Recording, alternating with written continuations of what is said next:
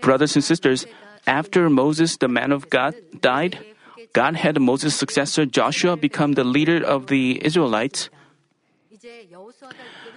Guided by Joshua, the second generation began their march towards Canaan in earnest. As the two spies spied on the city of Jericho, which was like a gateway to Canaan, they found that its inhabitants were fearing Israel, whom God was with. With high morale, they marched towards Jericho, but on their way to Jericho, they were blocked by Jordan River, which was overflowing and had storm currents. Yet, the people did not relent or become dismayed by this. The second generation had been well trained with the trials of faith, so they ably overcame all obstacles with spiritual faith by which they relied on Almighty God.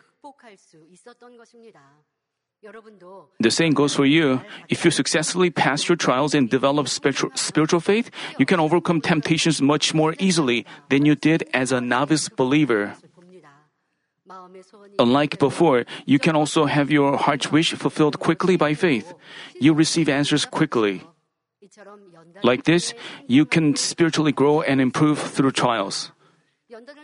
As you change yourself through trials, you gain faith by which you can believe from your heart. And as you are able to display God pleasing deeds according to that faith, then you can be said to have true faith. Hopefully, in the last session and today, as we watch how the Israelites did, just because they didn't, they witnessed power, that doesn't mean they had true faith. But through trials, through the situations that didn't agree with their thoughts, they remembered God's power and did not complain or grumble, and they tried to do what pleased God. As they show such, if you show such, demonstrate such deeds, that's faith. Without trials, we may live a comfortable life. That's what human beings are like. But through trials, we we make make up our mind to do things, challenge ourselves, and as we overcome our situation, that becomes our own faith. As we pray, we get strengthened and overcome our situation. That's why trials are a blessing. Hopefully, this message will lead you, will lead you to indeed possess both faith of crossing the Jordan and destroying Jericho. Also, I ask that you will learn what kind of deeds of faith you have to demonstrate for God's work and actually put them into action as His competent worker.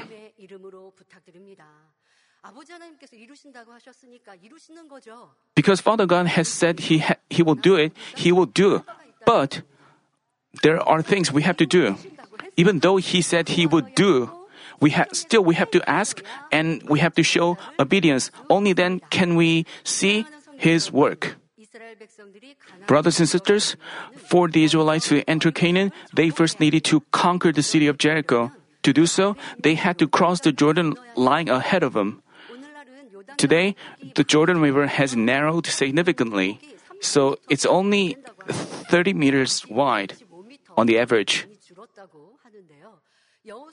The width of the river has significantly narrowed. But back in Joshua's time, the river was quite wide. They're just saying that time changes everything. Uh, moreover, the Israelites crossed the Jordan River about 3,500 years ago. So the scale of river at this time shouldn't be compared to that of today's Jordan. At the time, with many steep slopes, Jordan had quite strong currents. The Bible says, For the Jordan overflows all of its banks all the days of harvest. By the time they crossed the Jordan, it was the season when people harvested wheat and barley. At the time, it was also the rainy season. The snow on the mountains melted and flowed down into the river, raising the water level to the highest point of the year. Even a knee deep stream along a valley, when it gets suddenly flooded, it can sweep away people or livestock. As we can see from the news reports, those rivers we can, you know, swim across, but when it gets flooded, we, we may get swept away. Moreover, while the water overflowed and had a strong current, it was never easy for those millions of people to cross it, carrying heavy loads. There were millions in number. They also had heavy loads. They were carrying heavy loads. So this was not an easy task. Then God presented a very simple solution for them. It was not to make ships or bridges. Had they had to make ships or bridges, can you imagine how many of them were needed to transport all the elderly, little children, women, and all their loads to the other side? Even if they had managed to do so, even if they had managed to do that, the soldiers of Jericho would have never stood still. But that wasn't that wasn't God's will.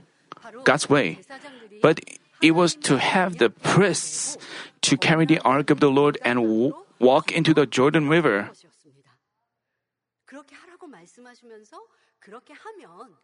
If they did so, God said that the waters of the Jordan would be cut off and that the waters would stand in one heap. According to our common sense, how could we make a river with a strong current stop flowing just by stepping on it? It's never possible. Suppose the first generation was told to do it. There was no way they did that obediently. They must have never they must have grumbled. They must have said, Do you want us to be swept away and die? Even their chiefs would have complained and instigated the people, saying, Moses led us out of Egypt through the rough wilderness, and then here. But now he's trying to kill us in the Jordan River. He's telling us to step into the river with the heavy loads and the ark.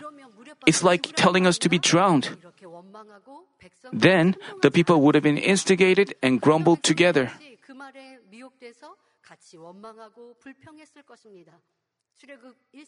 I'm talking about the first generation. But the people who are following Joshua, I mean, the second generation, never uttered a word of complaint or doubt. Because God even split the big Red Sea, they believed that making that overflowing river stop shouldn't be a problem at all. According to God's word delivered by Joshua, the priests obeyed immediately and stepped into the flowing river carrying the ark of the Lord. As soon as the priests' feet were dipped in the water, things happened exactly as God promised. The water from upstream stopped flowing and piled up in a heap a great distance away, while the water of the other side all flowed down to the salt sea, revealing the bottom of the river. While the priests were standing in the middle of the Jordan, the water was completely cut off, and the Israelites quickly crossed the river. As soon as the priests walk out of the river, after they all of them walk all of the priests walk out of the water, as they came out of the water, the water piled up started flowing, so the water level returned to its previous level. As the Israelites witnessed God's word delivered by Joshua fulfilled and his amazing power manifested, they put their trust in Joshua all the more firmly. The Bible says, On that day the Lord exalted Joshua in the sight of all Israel, so that they revealed him just as they had revered Moses all the days of his life.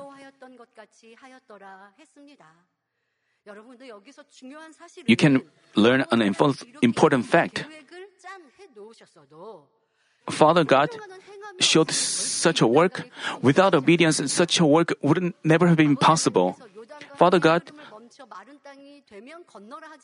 didn't stop the river flow of the river first and then told them to cross it. While the f- river was flowing still, Father God told them told the priests to go into that river. And and people people were united in one heart. The priests who were carrying the ark obeyed. And the hearts of the people were the same. They were united in obedience. And as their representatives, the priests showed obedience. We have to show the deeds of step, step, setting our foot in the river. Some people say, if Father God stopped the flow of the Jordan, if God first stopped the split the Red Sea, then I can cross it.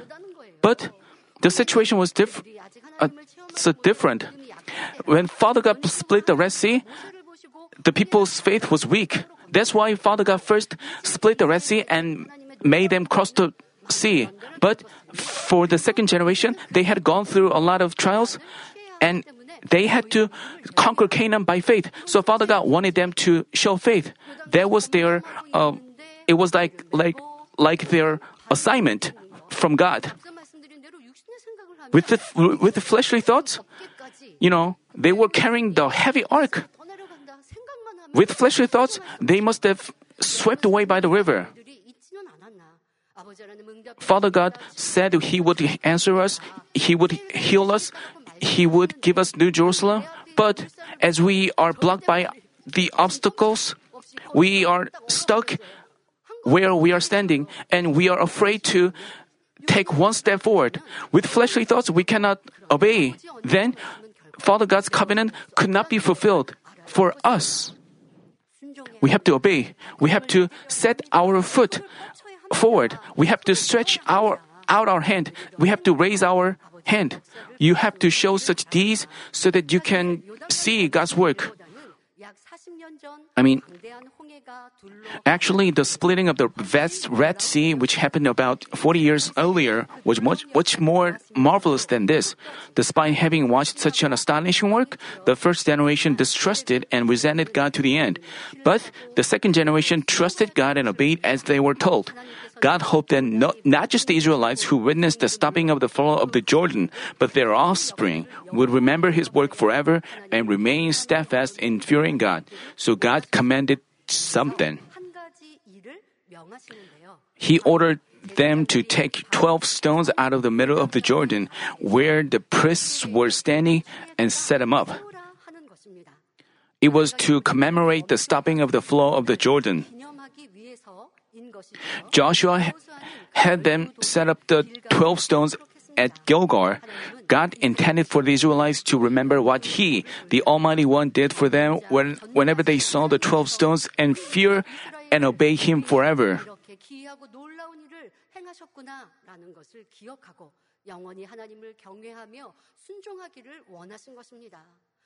The same goes for us.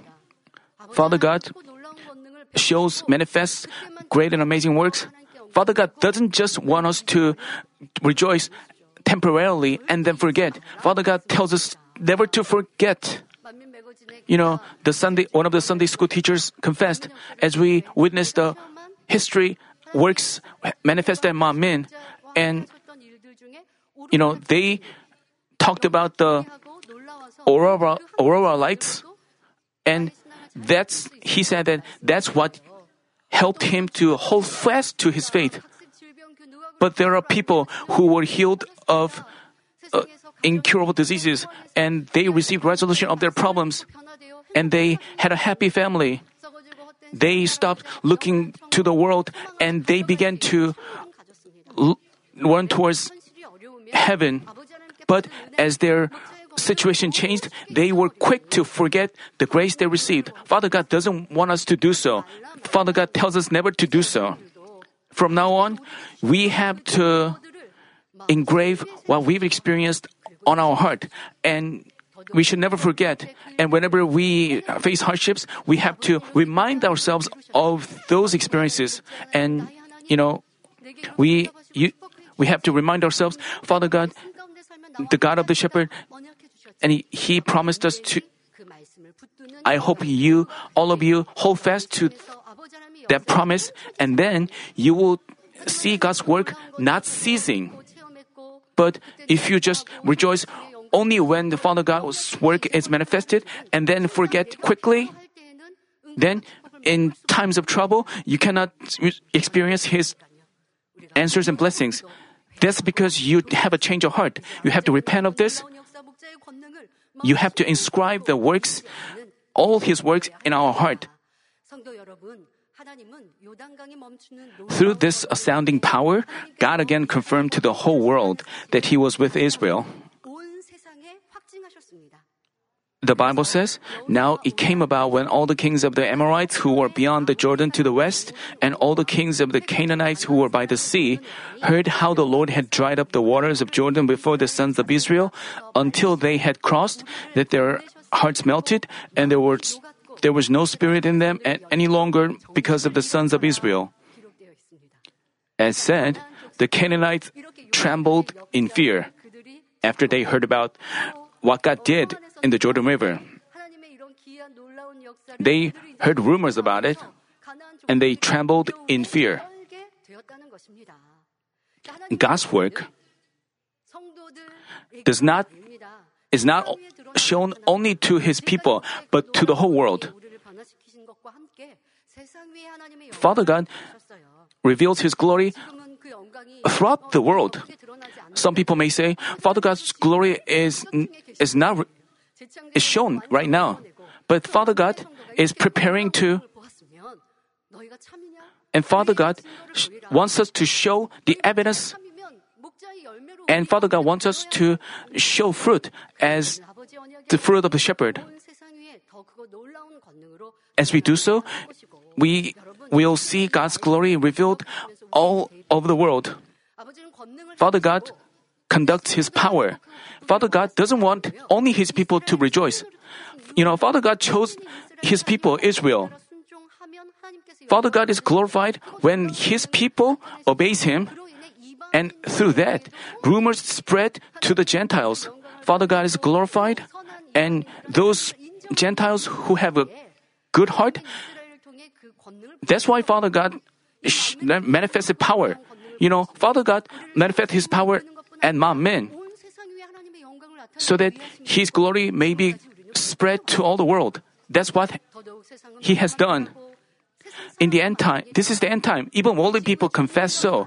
This is, we are going, our Lord is sure to come back. The afterlife surely exists. When people's when a person's life is over, if he didn't know about heaven and hell, they will end up in hell. Father God doesn't let them unattended just because they are unbelievers. But Father God, let them see His works. You know, Father God, let the Israelites cross the Jordan, and then rumors spread to the Gentiles. So, the the harlot Rahab, the same way, Father God manifests His work through Manmin, and He will do even amazing and more wonderful works and we have to prepare ourselves with prayer for that time.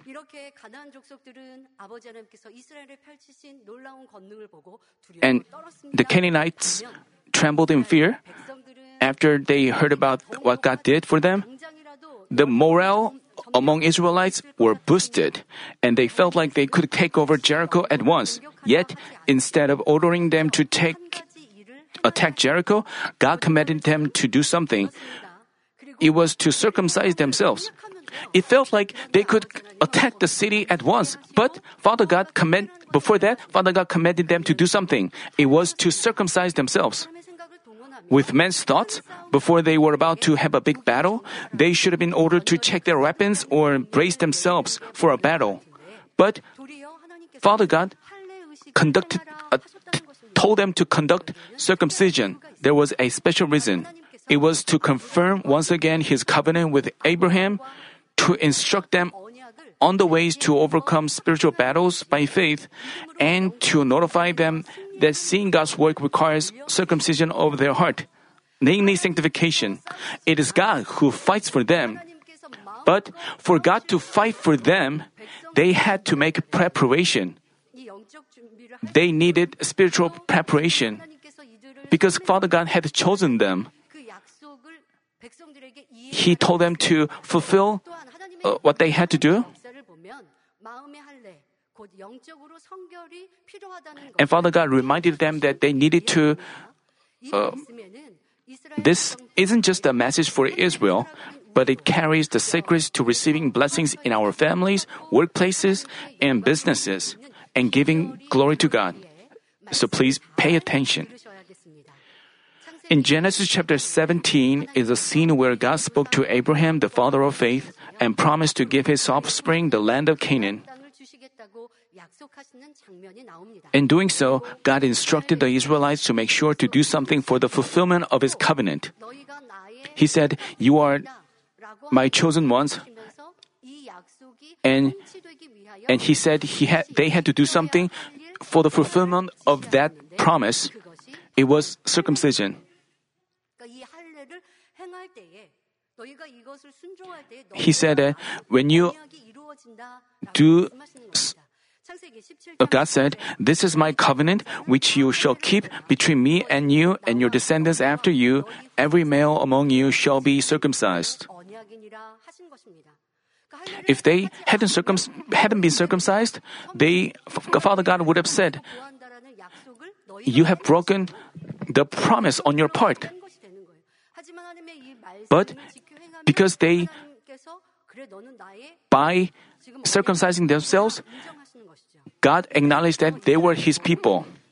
From then on, all male babies of Israel were circumcised in eight days after birth, and the circumcision served as the sign that they were the people of God.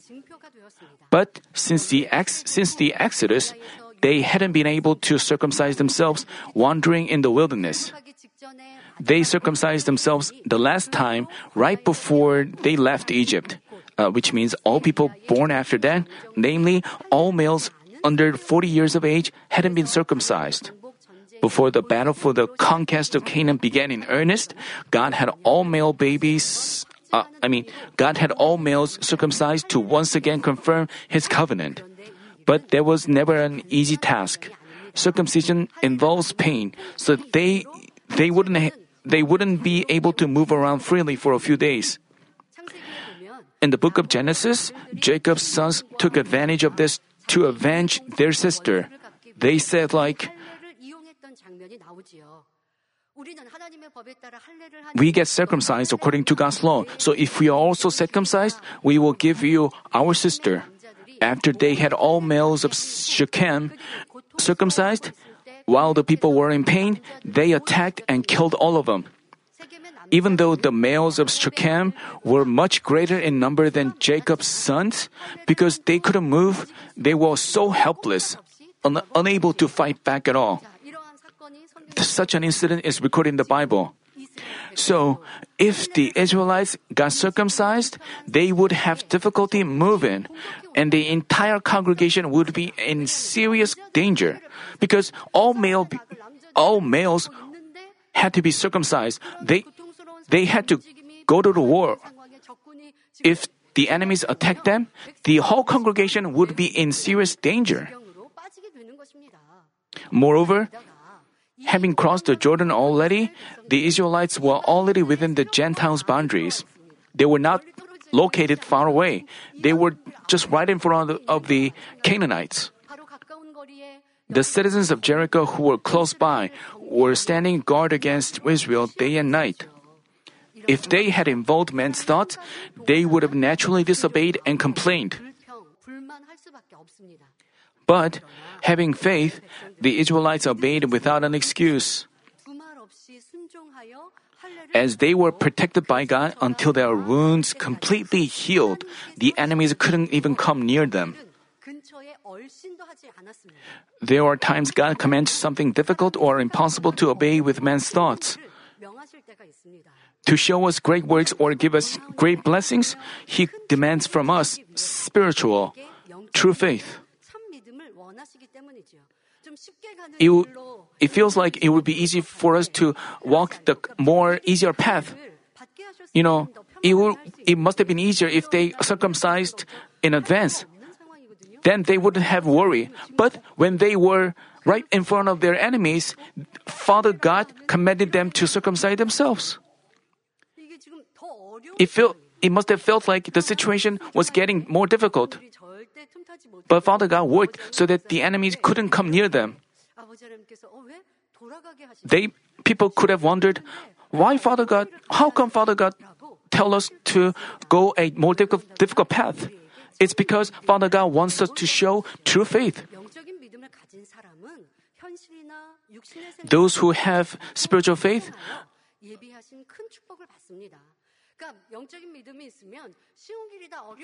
if we have spiritual faith, the physical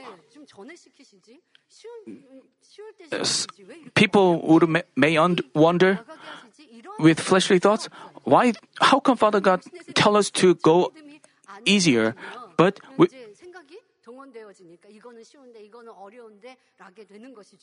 if you lack faith, if you involve your fleshly thoughts, you are filled with concerns and you end up confessing negatively.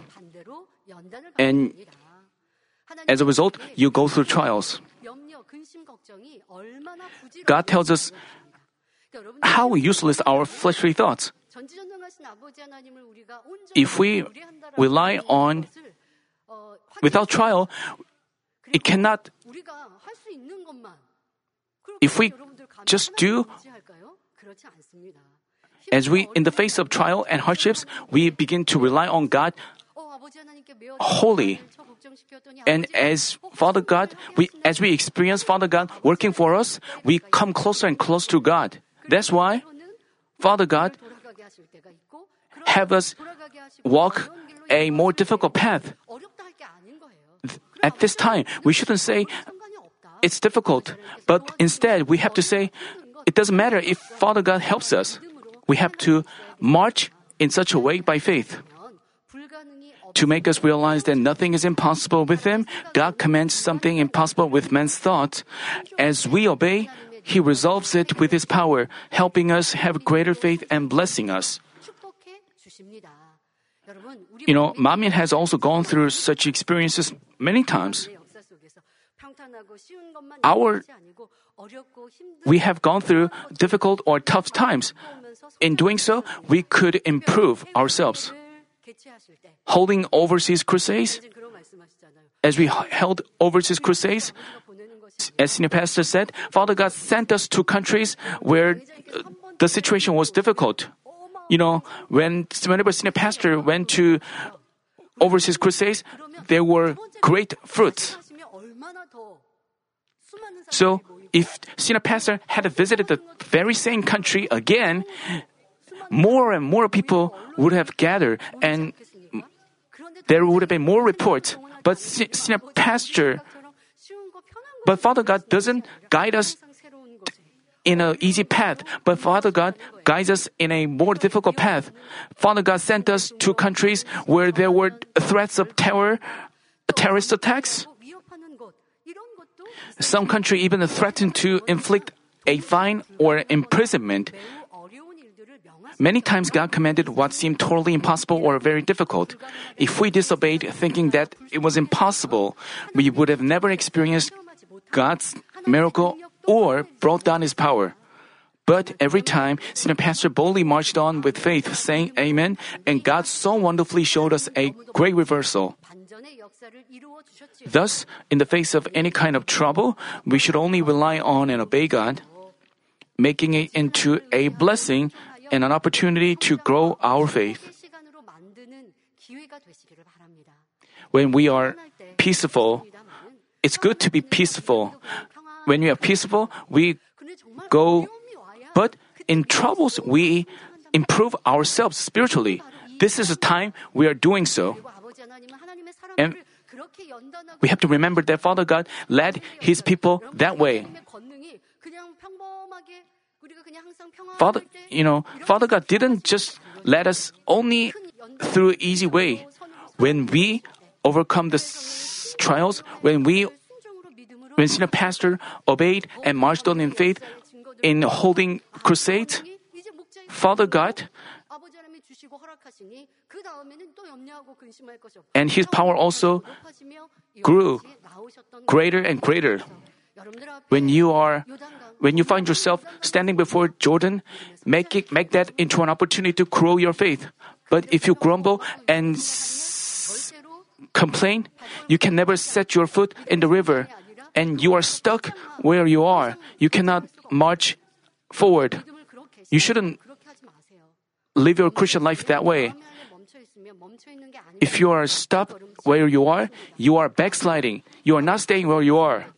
You have to check whether you are spiritually growing, whether you are relying on God and tr- try to figure out God's will. You have to check yourself in light of this. Then, why did God command circumcision in such a critical situation where they were having a battle? Earlier, Father God led them to rely on Him only.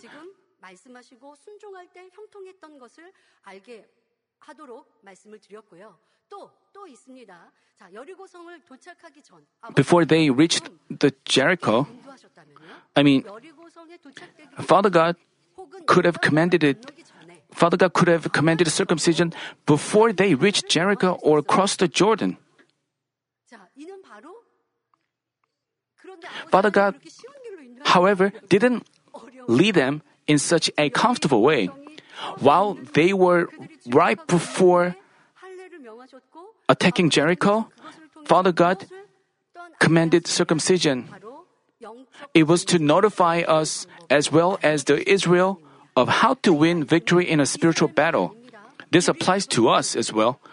The Bible says, Our struggle is not against flesh and blood, but against the rulers, against the powers, against the world forces of darkness, against the spiritual forces of wickedness in the heavenly places. From a physical perspective, the conquest of Canaan must have been seen as a battle between different peoples.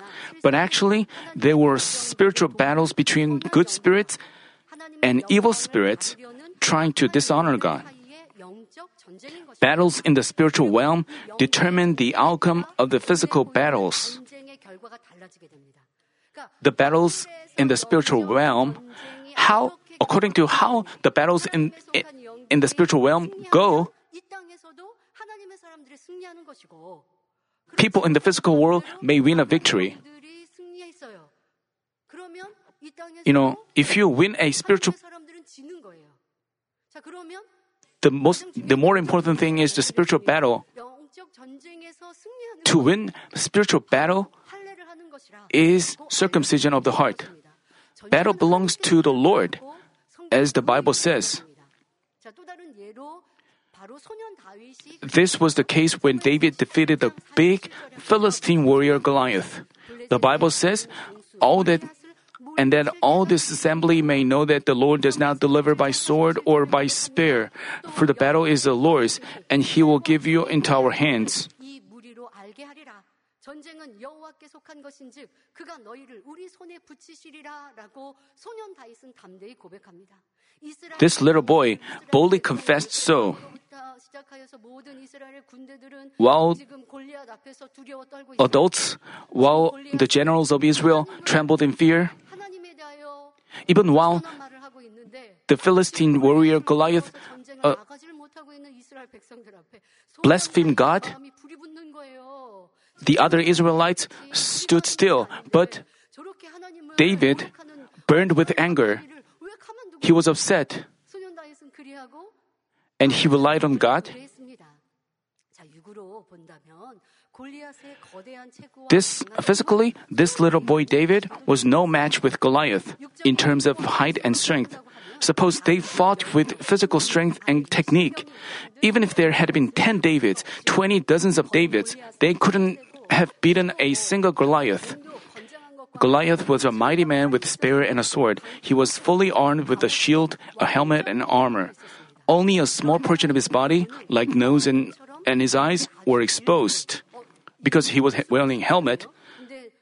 But still, his eyes were exposed, only a small portion of his face. With men's thoughts, how could a strike? How could a strike from this little boy hurt such a heavily armed man. But as a man proffered before God, David won the spiritual battle.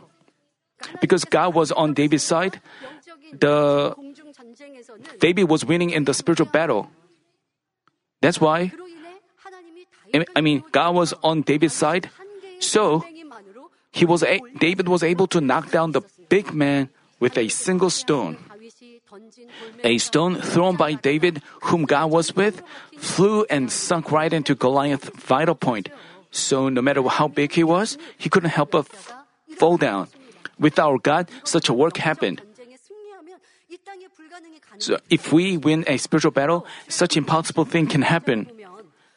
Also, in Moses' time, Israel battled with the Amalekites. The Bible says of this when Moses held his hand up, that Israel prevailed, and when he let his hand down, Amalek prevailed. When Moses prayed with his hand up, I mean, Moses was not, himself was not fighting in the battle. He was just praying. When he prayed with his hand held up, the Israelites who were fighting won.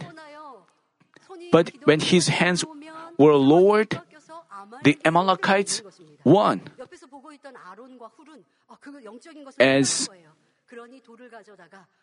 Aaron, realizing this, Aaron and Hur took a stone, had Moses sit on it, and held his hand up on both sides until the battle was over.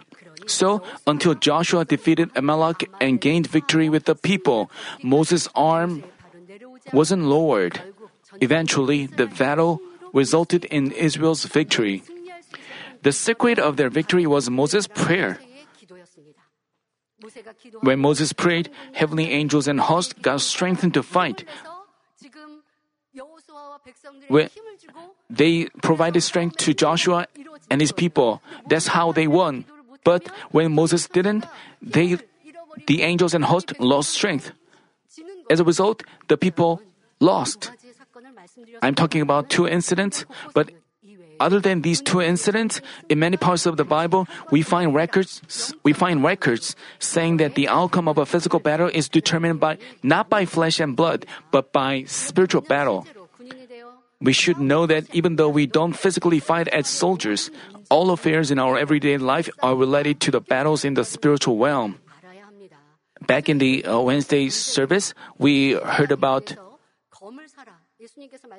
we have to buy the sword by selling our cloak.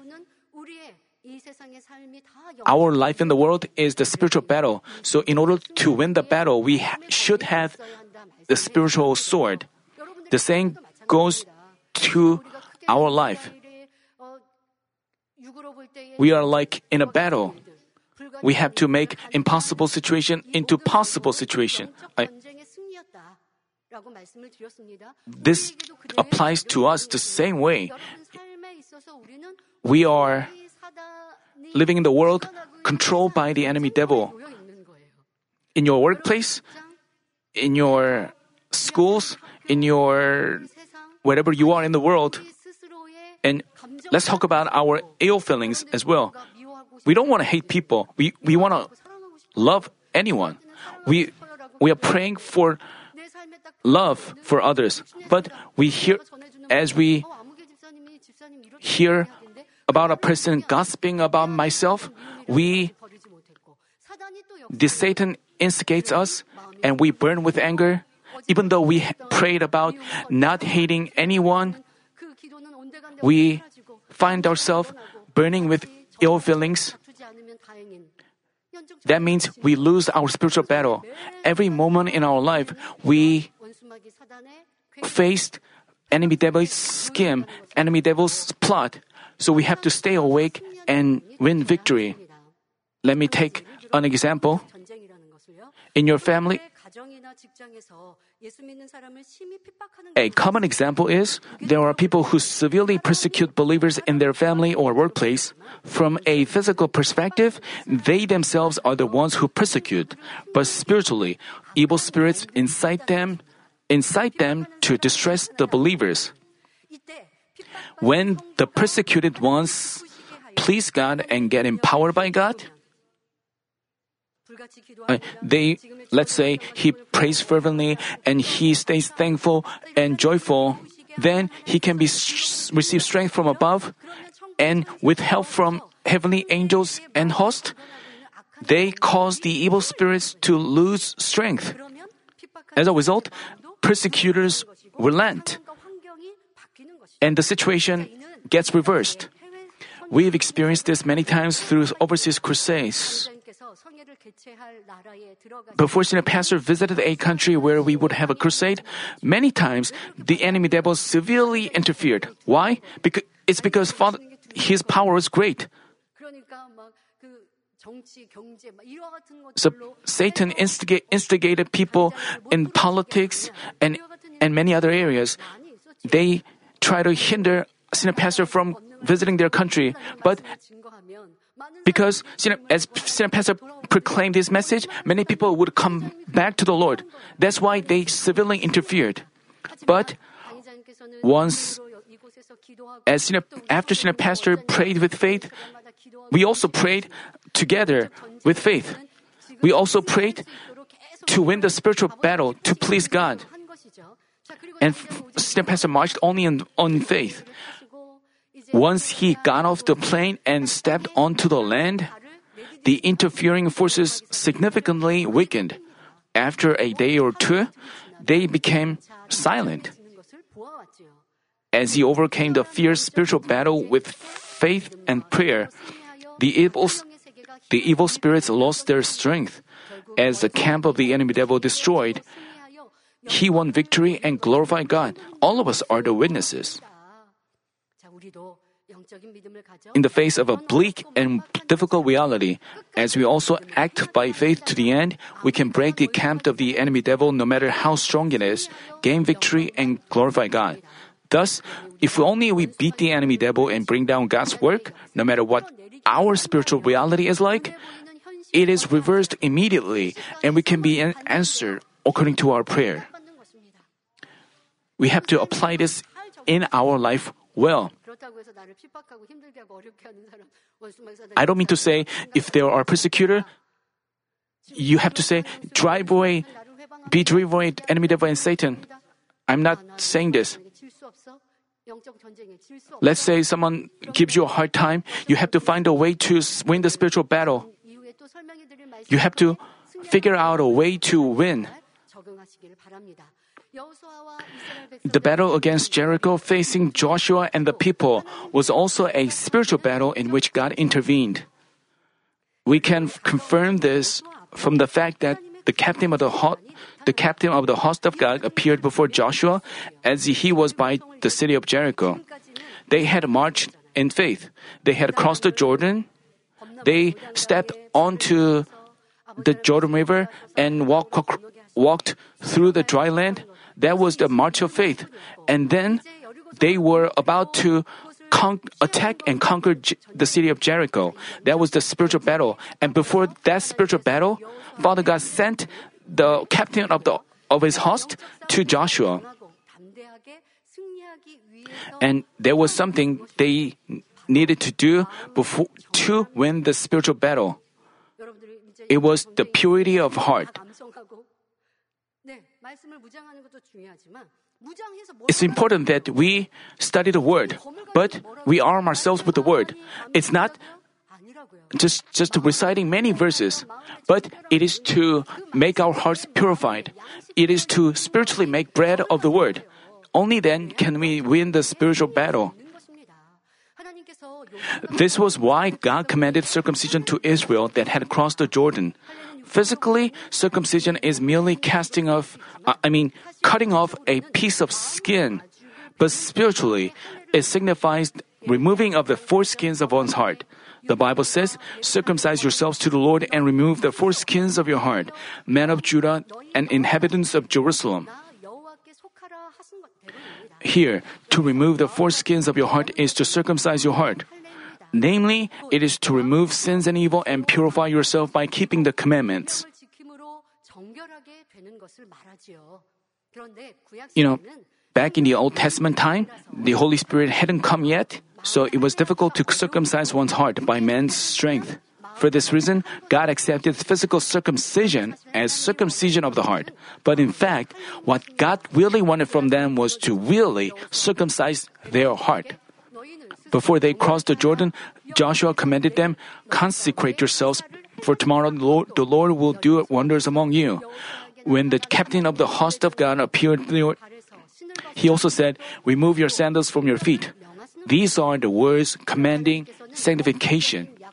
Before God fulfilled his covenant, he commanded circumcision, once again requiring them to sanctify themselves. The Bible says, Beloved, if our heart does not condemn us, we have confidence before God, and whatever we ask, we receive from Him, because we keep His commandments and do the things that are pleasing in His sight.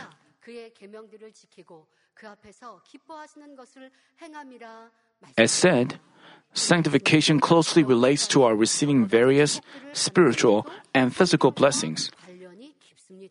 Under God's permission, anything can happen instantly. But before that, it is important that we first circumcise our heart and gain confidence by keeping the commandments so that God can work for us. It is important. This is the right procedures. For us to indeed enter Canaan and to beautifully fulfill our missions regarding the grand sanctuary and the world evangelization, the, we are also waiting for the completion of the power of recreation. We want to glorify God with the shepherd. To have this answered, we have to finish adorning ourselves as his bride, just as the Israelites circumcised themselves. While senior pastor was with us, we thought we were circumcising ourselves. But actually, we were in the space of the shepherd. You know, the first generation received blessing by on account of Moses. And our change and our faith was also like this. We have to confess this. It's not that we did good. It's not that we did we had good faith. Do you tr- have the trust in shepherd? because Father God showed us great power, we did so. Just like the the harlot Rahab, can you say that you can trust God just like just as the harlot Rahab? If you after some some people said that even if you try to circumcise yourself, you have to check yourself. After their circumcision, there were great tensions between Israel and Jericho, like the calm before the storm. Because they heard that the Israelites had crossed the overflowing river and they were about to attack. And they were calm. And they were circumcising themselves. Uh, they had no idea they, they were circum- circumcised themselves. And they were f- trembling in fear because they were so quiet. The Bible says, Now Jericho was tightly shut because the sons of Israel, no one went out and no one came in. Jericho put itself on the highest alert. It looked like they were they left no room for Israel's attack. But God had already dispatched his heavenly host and its captain, and he promised Joshua, See, I have given Jericho into your hand, with its king and its valiant warriors. In the next session, we will discuss how the strong and mighty Lord, how the God of Israel, mighty in battle, enabled the Israelites to destroy the impregnable city of Jericho. Brothers and sisters, God said, Indeed, ask now concerning the former days which were before you, since the day that God created man on the earth, and inquire from one end of the heavens to the other. Has anything been done like this great thing, or has anything been heard like it? Has there been any other God doing such works? Who else split, split a sea in an instant and stopped the flow of an overflowing river? Who else was able to open the door to heaven, send daily bread down on dry land, and make water spring from a rock? They are possible only by God. As the Bible says, to you it was shown that you might know that the Lord He is God, there is no other beside Him. As the Israelites developed spiritual faith, witnessing such works, they went into the midst of the overflowing Jordan River without fear, and they ably conquered the land of Canaan, possessed by the six Gentile peoples who are great and tall. These biblical works are never fabricated myths or legends. They were never made up out of imagination. Uh, they are undeniable facts with no fiction at all. We can confess so. Based on what we've experienced throughout Manmin's history, we've experienced the shepherd's power, the dead were revived, and the blind opened their eyes, and the deaf began to hear. People sitting on the wheelchairs began to stand up and leap. The short leg became lengthened, and the twisted spine straightened up just by receiving prayer from the pulpit. People receive financial blessings, and we were filled with hope for heaven. And we have witnessed such manifestations of power. Where else can we see such manifestations? Only in the Bible. But out in the world, in other churches, how could we see such amazing manifestations? I, am not, I don't mean to say other churches don't experience God's work, but the works, the kind of works that we experience here, where else can we see such things? We should never such works.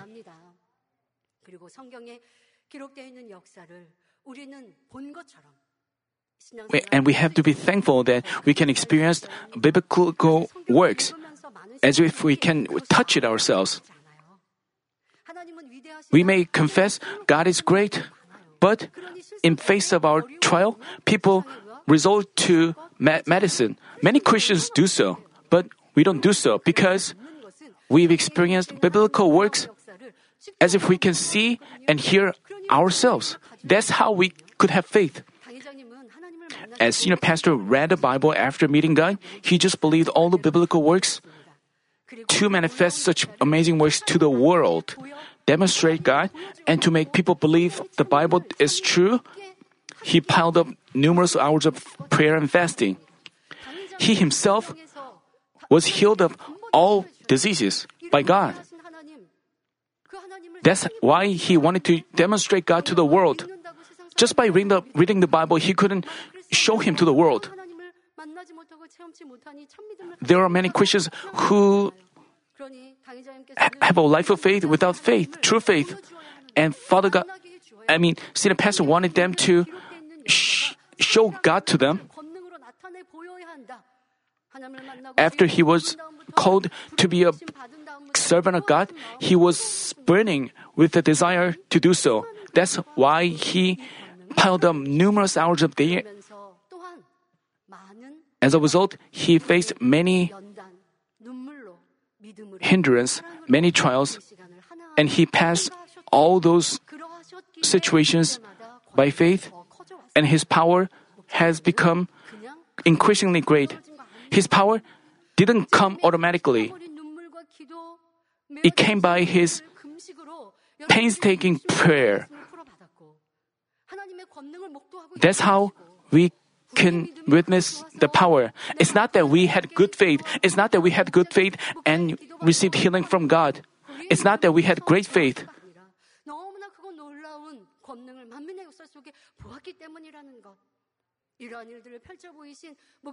You know, we have to know that how much of an effort he, the senior pastor made to show us such manifestations. And he demonstrated that God is the true God and Jesus Christ is our Savior. And he led so many people to salvation. Senior pastor, whenever he, whenever he went to overseas crusades, he always proclaimed about God the Creator, about how God is our God, and about Jesus Christ, and also the Holy Spirit and His works. And he, by showing power, and he says, What I'm saying is true, will be confirmed by the works which will happen after I finish this message. You know, various diseases will be healed and people would testify to their healing. Many people would uh, cast away their crutches. The blind people op- will open their eyes. As you see such works, you have to believe that what I'm saying what I'm preaching is true. That's how he that's how he started off. And by the power, he confirmed that what he said was true. But senior pastor wasn't satisfied with this. He always he was always thirsty for greater power, more amazing works, saying that it was not enough to awaken numerous souls around the world. Why did he want to receive greater power? It's because human beings, it's difficult for human beings to have true faith without experiencing power. Convincing people that the words are true, helping them have spiritual faith of living accordingly, essentially requires power.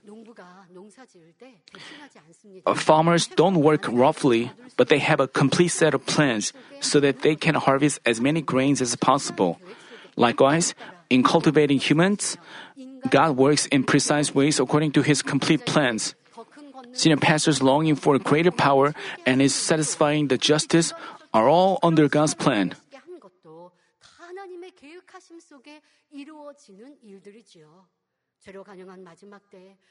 They are under God's providence of wrapping up the human cultivation in the end time when sins are rampant.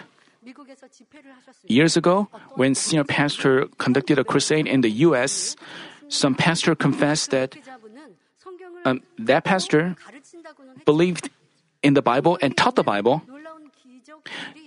He confessed that even though he had believed in and taught the Bible, he had considered the biblical works as myths.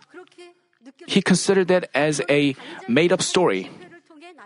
But as he saw the works of power manifested at the crusade, he was impressed. Indeed, the Bible is true, its records are true, and repented. This is not made up. This, this is what truly happened. And there are many people who confess so when senior pastor conducts a overseas crusades. This was a confession from a pastor. That's right. Even if there is a, even if, even when people read the Bible, those works, those words are not, I mean, we need the evidence. That's why Jesus said, you will not believe without seeing signs and wonders. Jesus knew what human beings are like. That's why he says so. And throughout his life, he manifested uh, works, God's works, and glorified God. And senior pastor did the same. Father God accomplishes the work that way.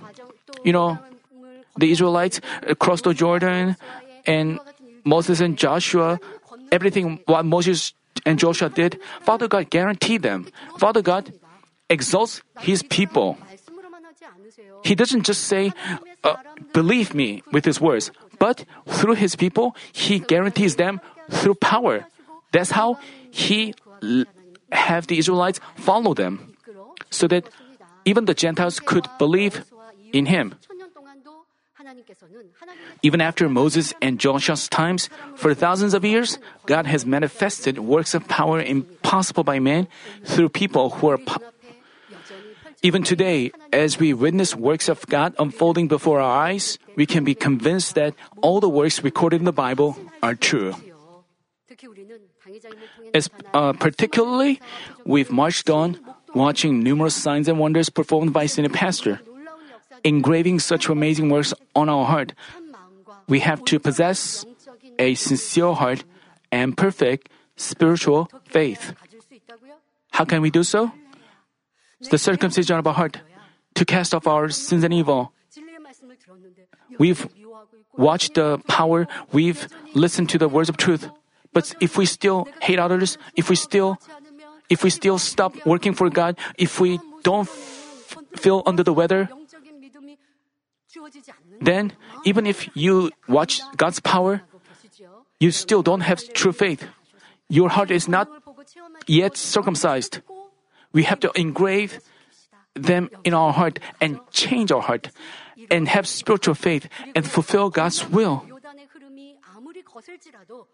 I ask that you can boldly act in faith just as the priest marched ahead and fearlessly stepped into the flowing river carrying the ark of the Lord. I pray in our Lord's name that through your faith and deeds, God's plan and His providence for the end time will be fulfilled perfectly, and His glory will illuminate the whole world.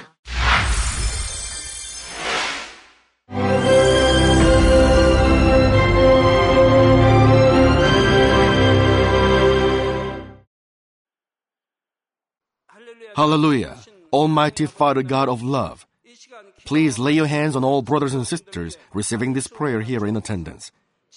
Lay your hands on all the members of the branch churches and local sanctuaries, and all the GCN TV viewers, and those who are watching via satellites, cables, and internet all over the world, transcending space and time.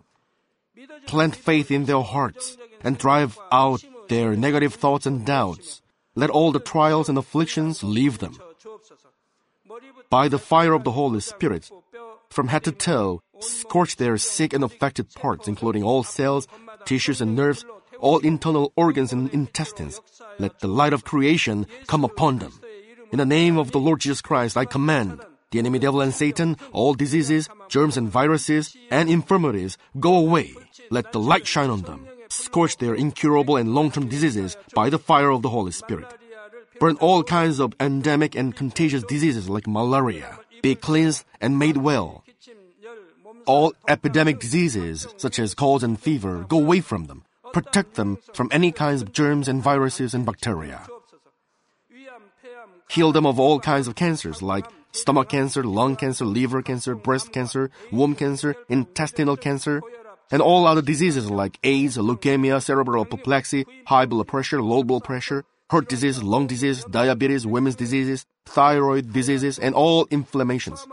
Let them be made whole from polio, stroke, arthritis, herniated discs, and many others. Let all kinds of pains disappear from them, like back pain, headache, and neuralgia. Set them free from epilepsy, autism, depression, neurosis, and all other mental diseases. Loosen them from all kinds of paralysis, and let them get up, walk, and jump. Let them regain good eyesight and restore good hearing. Let the blind open their eyes and the deaf come to hear and mute begin to speak. Heal them of after effects of all kinds of accidents. Restore their ruptured and broken bones. Restore them from burns and let the heat and burning sensation go away from them. Father, let there be no scars left. Be cleansed from all kinds of drug addictions and poisoning. Father, regenerate dead nerves, tissues, and cells, and bring the dead back to life. Father, please bless them to conceive a baby. Bless them to conceive a baby. In the name of the Lord Jesus Christ, I command the enemy devil and Satan, the ruler of the air, the evil forces, and their servants, go away from them. Go away, you evil spirits, unclean spirits, deceiving spirits, spirits of falsehood, separating spirits, and all forces of darkness. Loosen all bonds of wickedness and darkness, and go away from them. Let the light shine on them. Father God, give them strength to cry out in their prayer, and empower them with the power to cast off sins and become sanctified. Let them be in good health as their soul becomes prosperous, and let their family be evangelized. Protect them from all kinds of accidents and disasters, and bless them to lead a successful and prosperous life in everything. Please protect your children, their home, their business, and their work by the fiery hedge of the Holy Spirit, with the heavenly host and angels, and with your blazing eyes. Give students wisdom and understanding, and fill their hearts with more passion and desire for study. Keep their hearts and minds from worldly things, and plant into their hearts more fervent love for God. Bless your children and let them give glory to you in everything they do, whether they eat or drink or whatever they do. Let them confess and testify to the living God. I've met God, I've experienced God, and received His answers and blessings. Father God, thank you. Let all glory be to you alone. In the name of our Lord Jesus Christ, I pray. Amen.